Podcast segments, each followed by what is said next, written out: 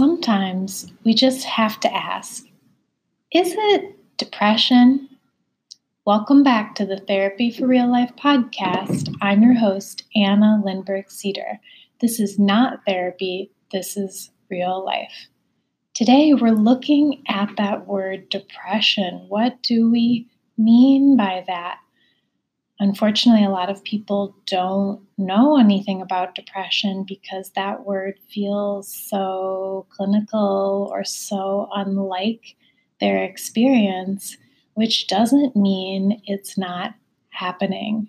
So let's take a look at depression today, what we mean by that, how you might recognize it in your own life, and what to do about it.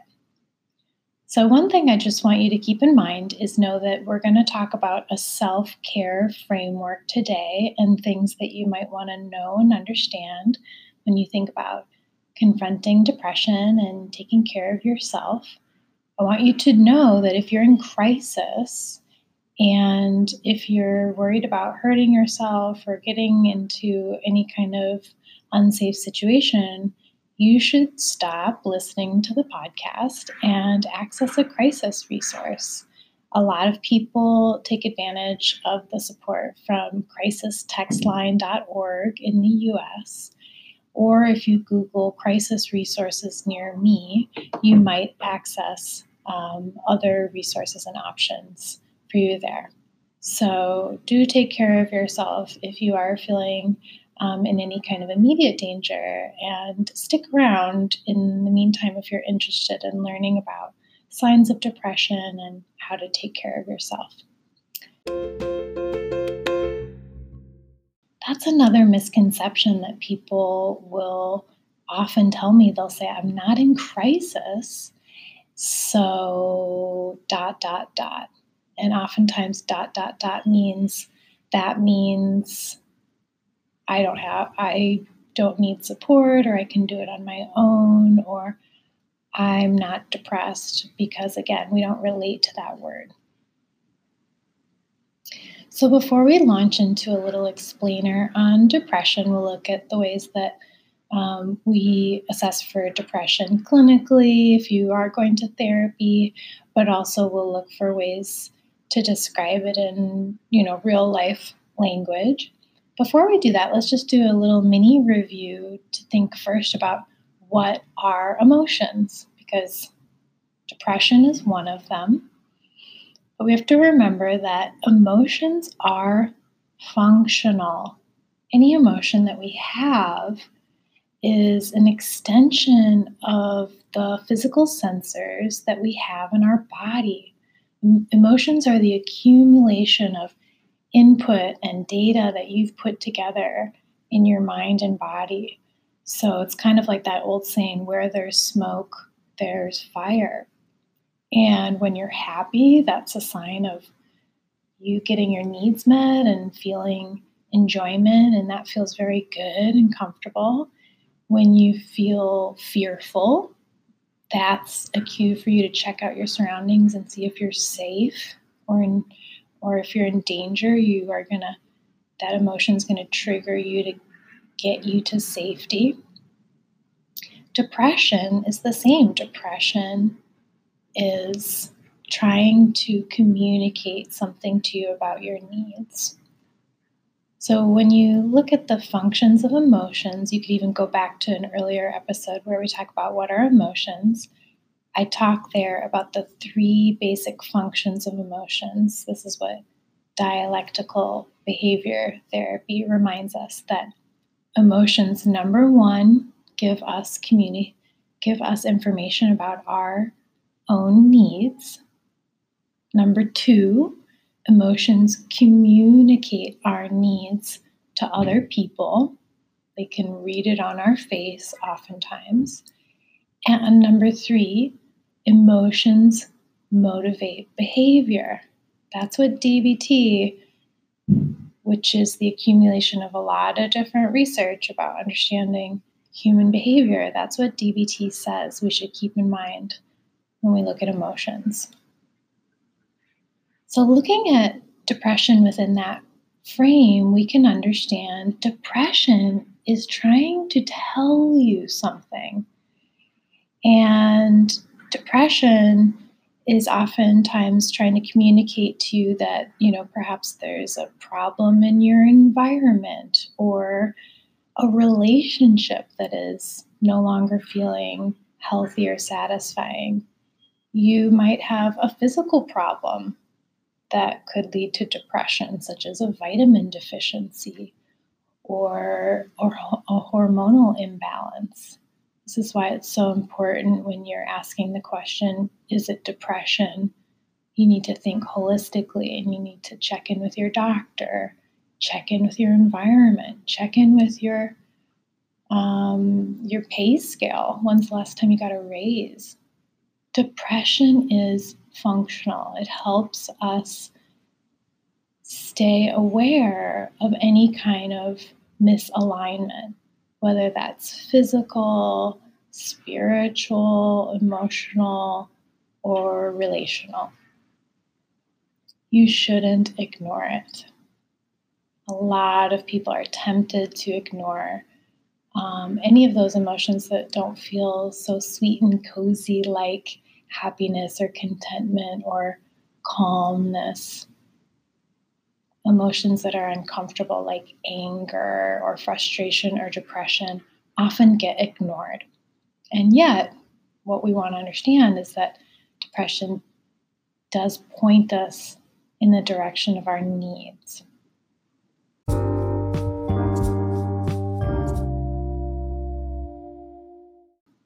How do you define depression clinically. One of the most common tools that you will find when you look for signs of depression is a quick screener. Often doctors will use this in their short visits. Uh, many therapists will use this as well to track the effectiveness of therapy when you're doing depression management. This screener is called the Patient Health Questionnaire, PHQ9 for short. And it asks you about the nine central questions that we ask when we look for depression. This is the way that researchers have put it together to ask for some of the most common signs of depression. So I'll read them to you, and you can go ahead and think along um, for yourself if you've had any of these experiences. So, depression is defined as uh, an episode that lasts at least two weeks. That's the minimum cutoff for depression. This is not just feeling sad. Um, we'll talk about the difference between sadness and depression in a, in a minute. But depression lasts at least two weeks. And for you to qualify for, for having had a depressive episode, you need to have had at the same time at least five of the next nine possible signs of depression. And as you listen to this, of course, you want to wait till you talk to a provider to think about any official diagnosis. Uh, these are just things that you can keep in mind um, as you build awareness of your own signs of stress. But this is what we ask about when we look for depression. So, in over the past two weeks, how often have you been bothered by any of the following problems? Number one, little interest or pleasure in doing things. This means things that you would usually enjoy, you're just not interested in. Number two, feeling down, depressed, or hopeless. Number three, trouble falling or staying asleep or sleeping too much. Number four, feeling tired or having little energy. Number five, poor appetite or overeating. Number six, feeling bad about yourself, or that you're a failure, or that you have let yourself or your family down. Number seven, trouble concentrating on things such as reading the newspaper or watching videos online, things that you would typically be able to pay attention to. Number eight, moving or speaking so slowly that other people could have noticed. Or the opposite, being so fidgety or restless that you've been moving around a lot more than usual. Number nine, thoughts that you would be better off dead or of hurting yourself. Number nine, that's the one where you should consider phoning a friend, a doctor, a crisis resource to check in with someone. So, overall, um, the PHQ9, they, it would ask you some more questions about if you had any of those things, how often you had them, how much it bothered you, and you would talk with your provider about uh, any other possible causes of depression, like physical causes or changes in diet or medications. But isn't it interesting when you listen in on that checklist to notice that your provider is really asking you for signs of changes in feelings, you know, your mood, motivation, your physical well being, your thoughts, thoughts about yourself, your self esteem. All of those are different ways that you might experience depression. And no one has the exact same experience of depression. You you do mix and match. I, as a therapist, have worked for many years now with folks uh, across cultures uh, with many different forms of depression, postpartum depression, depression that overlaps with traumatic history, physically induced depression, depression that overlaps with other mood states like mania, as you might see in bipolar disorder. So, there really is no one cookie cutter experience of depression, which is why it's so important to think about for yourself hmm, I wonder, does depression run in my family? What would that look like for me to feel less motivated or less interested in doing the things that I normally enjoy? How would I first notice that?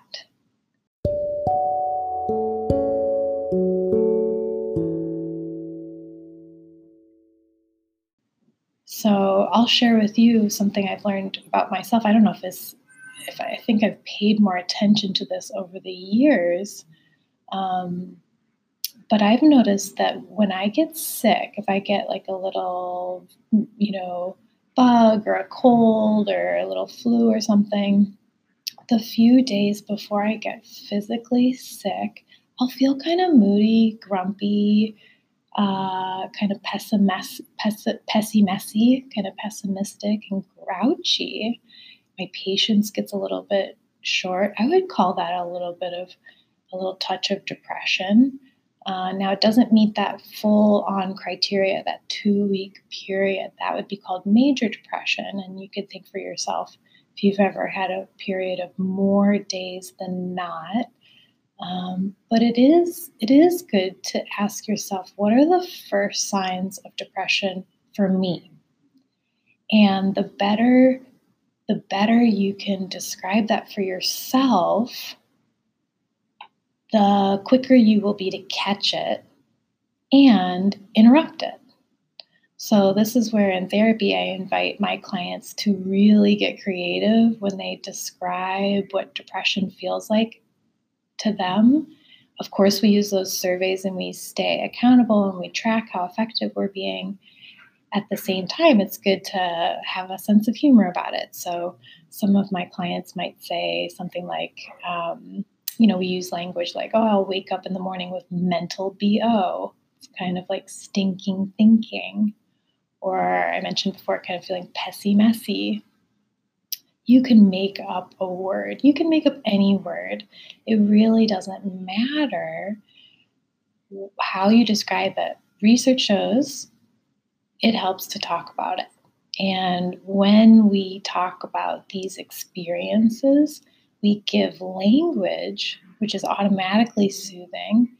And when we put language to these experiences, it forces us to edit that oftentimes ugly first draft that comes with depression, that kind of negative outlook. When we share that experience with another human being, or even if we journal about it, it forces our brain to put words to our experience. And it also forces us to be accountable and, and pick words that are accurate. Whereas with depression, oftentimes you might notice uh, that experience becoming exaggerated or fueling itself or going or, around unchecked, right? That inner critic, that really negative outlook.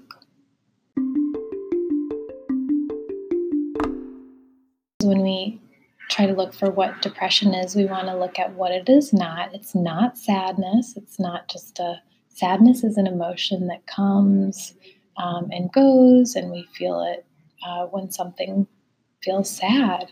Depression is when we start to feel stuck. Kind of no matter what we do, the things that would usually trigger joy or happiness don't do that anymore. Depression is also not the same thing as grief or bereavement, which is a natural expression of loss when you lose someone who is important to you. And depression may overlap with trauma. It's important when you talk with your therapist or medical provider if you are feeling depressed. It's important to talk about um, whether or not you've had any difficult experiences in your life, because it turns out the things that help you feel better after trauma are a little bit different and they include some special considerations. A lot of people don't want to talk about those experiences. It's actually helpful to bring it up so that your provider can help you do that in a way that makes you feel safe and comfortable. So, I've already told you about kind of the the bad news of depression. Depression is not comfortable. It's one of those emotions that people usually tell me they would rather not have. They'd rather just delete it from their experience. Uh, they'd rather avoid it. And we talked about how it can be functional. It can point out problems in your life. It can definitely be that kick in the pants. And at the same time, the good news is that we know how to treat depression. Depression is not one of these incurable diseases that we don't know anything about. We know a lot about depression. It turns out that depression is incredibly common. If you look up statistics on um, NIMH, which is a great source of information, you'll see that it somewhere around 7 to 10%, depending on the population you're looking at, experiences major depression. So that's a lot. Probably someone you know or in your family is dealing with it, whether you recognize it or not. But the good news is we know we know what works and part of integrated care means that there's no wrong there's no wrong way to to to start. You can start by talking to a therapist. You can start by talking to a trusted medical provider. Everyone in the um, the medical field and therapy field, they are trained and licensed to recognize the basic signs of depression. And if you talk to someone that you trust, and if they can't help you, it's their job to help point you in the right direction. So, the good news is you can just start with any trusted provider. You can go through your insurance plan or uh, look for a therapist in your area. Therapyforreallife.com gives overviews of different example therapy styles to help you get a hint of what you might be interested in. But here are some examples. If you're feeling depressed, and you're noticing, I just don't feel like myself, whether you meet criteria for that full depressive episode or not, here are some things that you can do to take care of yourself while feeling depressed. one of the most effective strategies for managing depression is a very basic and simple, that doesn't always mean easy, but it's a pretty simple strategy and it's called behavioral activation.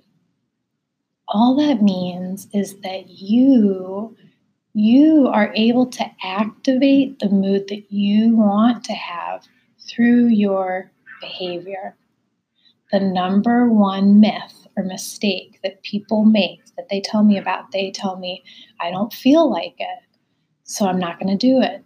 It's kind of like the writer who doesn't feel inspired, so they don't sit down to write 10 minutes every day when they should.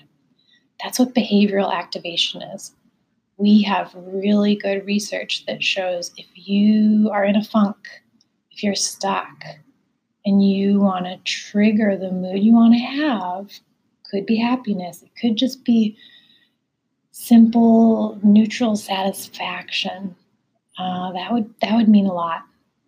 Then you should do the behaviors of someone who has that mood. So if you were doing behavioral activation with your therapist, your therapist would probably ask you about times in your life when you felt confident, happy, content. And if you, if that feels challenging even and you can't think of a big period of your life where that was true, your therapist would ask you about exceptions to that. When was the one time when you felt a teeny tiny bit of it?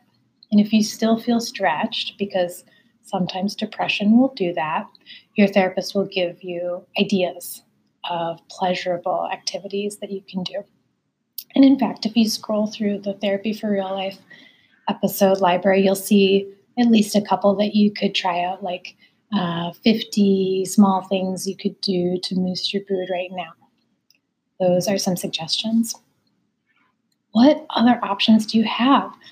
Cognitive behavioral therapy also has a lot of good research behind it. So, this is where you look at the thinking mistakes that might show up with depression, like I'm unworthy, or nobody loves me, or I'm a good for nothing, we know that that is what depression will make you think. That is one of the symptoms of depression, are those negative thinking patterns.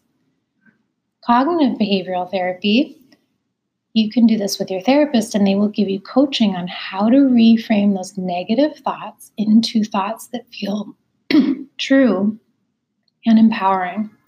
Just like with behavioral activation, you know, we don't want you to pretend that you feel something that you don't feel. This is not quite fake it till you make it, whether it's in your behavior or with cognitive behavioral therapy through your thinking. I, I don't want you to tell yourself a lie I do want you to focus on the thing that feels true and empowering. So for myself, I notice if I'm having a really difficult day or someone comes to me with a problem that I can't solve, they can't solve, and we're sitting with that pain that's really, really hard, I will remind myself, well, I'm going to do the best that I can, right? To help that person, to sit with that discomfort with them, I'm going to do the very best I can. And cognitive behavioral therapy shows that the way we think about things motivates your behavior. So if you're feeling stuck, when I ask you to do behavioral activation and start doing those activities of someone that feels kind of good, you might want to combine that with the cognitive behavioral part of, I think I can, and let me try it, and that's worth a shot. Great other strategies that work. Uh, problem solving therapy also works really well. This is where your therapist will teach you how to tackle problems one by one. So, we know that depression is often fueled by stress. So, problem solving allows you to tackle problems little by little. You don't have to move mountains, but little by little, which slowly reduces your stress over time and also increases that feeling of competence, which makes you feel good and helps you tackle depression, which is a big problem. A couple things you should just consider when you think about depression. if you are feeling really, really depressed, depression's not a great time to meditate specifically on that feeling. So you'll hear me talk about mindfulness in other episodes, and oftentimes I talk about how to take care of yourself if you're practicing mindfulness with trauma. Often depression can feel kind of traumatic in that way too. So mm-hmm. when you move your attention where you want to have it and you pay attention to what matters with you, with depression, you're going to feel the urge to go back into that negative thought cycle and that negative, that inaction behavior loop. And what I invite you to do with any of those strategies we talked about, whether it's getting your behavior in alignment and doing the things that will make you feel good, or thinking the things that will make you feel good, or solving problems, I want you to think about that equal and opposite motivator that's kind of like a light at the end of the tunnel for you out of depression. So, when it's hard to practice any of these self care strategies, I invite you to think about it. If you don't have an answer right away, that's okay. You can think about what is my light at the end of the tunnel. Maybe it's hope of a better future, or knowing that you're not always going to feel this way, or maybe people rely on you or you're part of something bigger than yourself and you want to be part of something positive. Whatever that motivator is for you, now is a good time to connect with that. And you can pair that motivation with any of the strategies that we talked about. So, go ahead and ask yourself that question today Is it depression? And if it is, just know that you are welcome to the club. You are not alone. And there are a lot of amazing resources out there. So feel free to scroll through the Therapy for Real Life podcast feed or the at Therapy for Real Life Instagram feed, where you'll see a lot of handouts on depression recently, or therapyforreallife.com.